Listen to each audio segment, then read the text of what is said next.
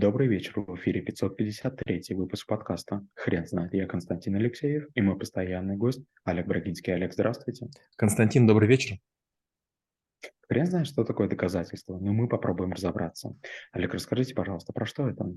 Доказательство – это рассуждение по некоторому способу мышления, в ходе которого мы пытаемся утвердить некую гипотезу, теорию или аргумент для того, чтобы или понять что-то, или другому объяснить.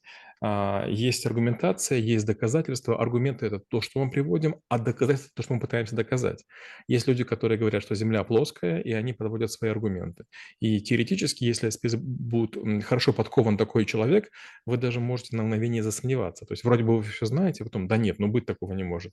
Но ведь он-то интересно рассказал. В этом и есть суть доказательства. Если его проводить правильно, не нарушать законов логики, высока вероятность, что человек, ну, может быть, не переубедится, но хотя бы подумает о том, что и такая точка зрения тоже возможна. Олег, я правильно понимаю, что если искусно а, пользоваться этим навыком, то можно убедить любого человека в любой вещи?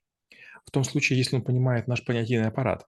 Скажем, если мы используем математику, и вы, и я математик, и вы делаете какой-то расчет, я замечаю ошибку, я правлю ее, и вы сами продолжите вычисление и придете к такому же результату. То есть я покажу момент, в котором вы заблуждались. Если мы говорим про философию, это чуть сложнее. Тем более, что когда мы говорим речью обычной, бытовой, мы не точно называем слова. И когда я говорю яблоко, вы видите яблоко большое, красное, с листочком, а я вижу зеленое, не знаю, там маленькая и висящая на ветке. И получается, когда я рассуждаю о таком э, яблоке и доказываю что-то, оно находится высоко надо мной, и я не пытаюсь к нему до, дотянуться. А ваше яблоко уже порезано на столе, и поэтому вам непонятно, как же так, почему есть некий разрыв в картине того, что я говорю, и то, что вы готовы понять.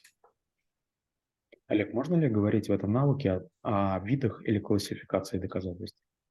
Трудно сказать. Ну, конечно же, честно говоря, может быть строгое доказательство, когда мы, скажем, доказываем теорему Пифагора или рассказываем о квадратуре круга. Бывает интуитивное доказательство, когда мы не очень уверенно начинаем рассуждать и, дай бог, находим хороший аргумент. И бывает косвенное доказательство, когда мы, допустим, говорим о том, что при определенном количестве наблюдений или попыток мы должны сделать вывод, что вероятностно объект имеет такие характеристики.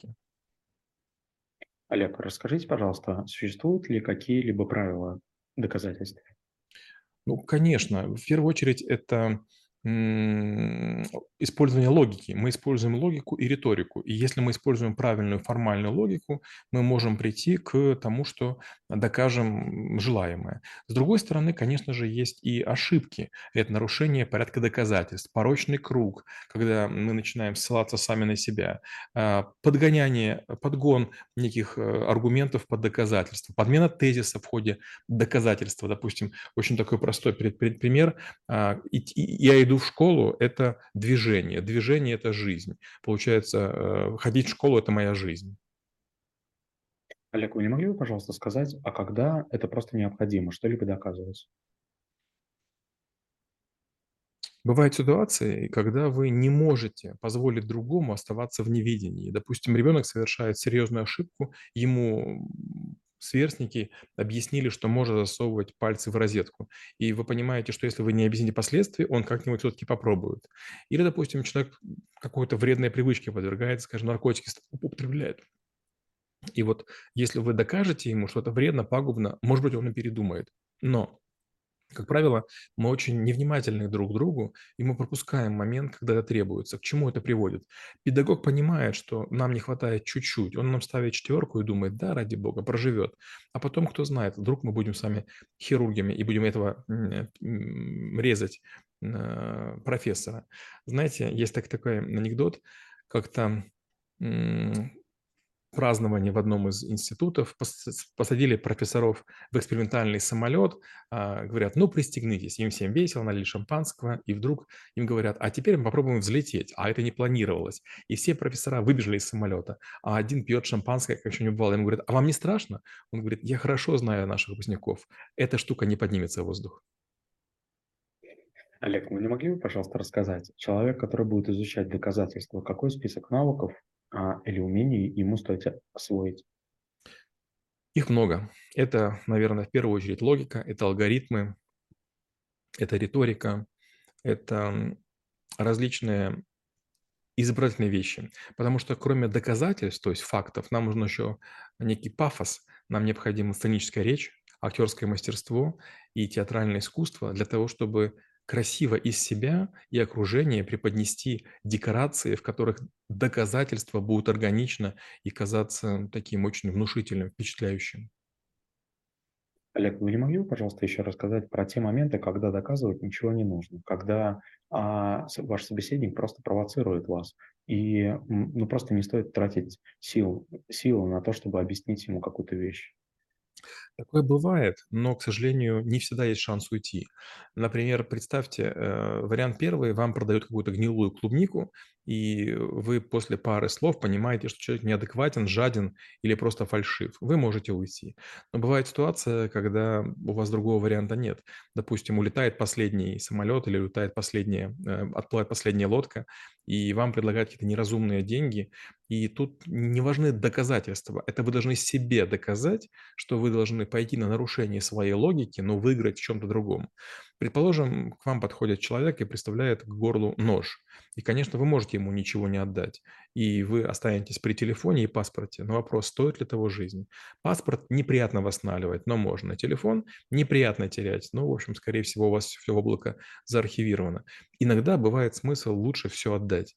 Недавно на улице Никольской, недалеко от нашей клиники, была история. Шли парень с девушкой, и несколько было, кажется, росгвардейцев. И вот завязалась драка, парень оказался мастером спорта по рукопашному бою. И когда начали там его жены домогаться, он случайно перочинным ножиком убил росгвардейца. И хотя видеокамера есть, хотя есть свидетели, все равно убийство есть убийство. И получается, парень доказал свою правоту. И вот непонятно, что делать. Что бы сделали с его женой, если бы вот как бы закончилось не так драматично? И я не знаю ответ на этот вопрос. То же самое касается, бывает такое, что вот вам кажется, что вы идете в суд, отстаиваете свою честь, и вы знаете, как все было, а другая сторона врет. А получается, ваши слова против их слов, документов нет. И в конце концов, вы правы, но вам, допустим, приписывают извиниться, заплатить за адвоката и понести колоссальные издержки.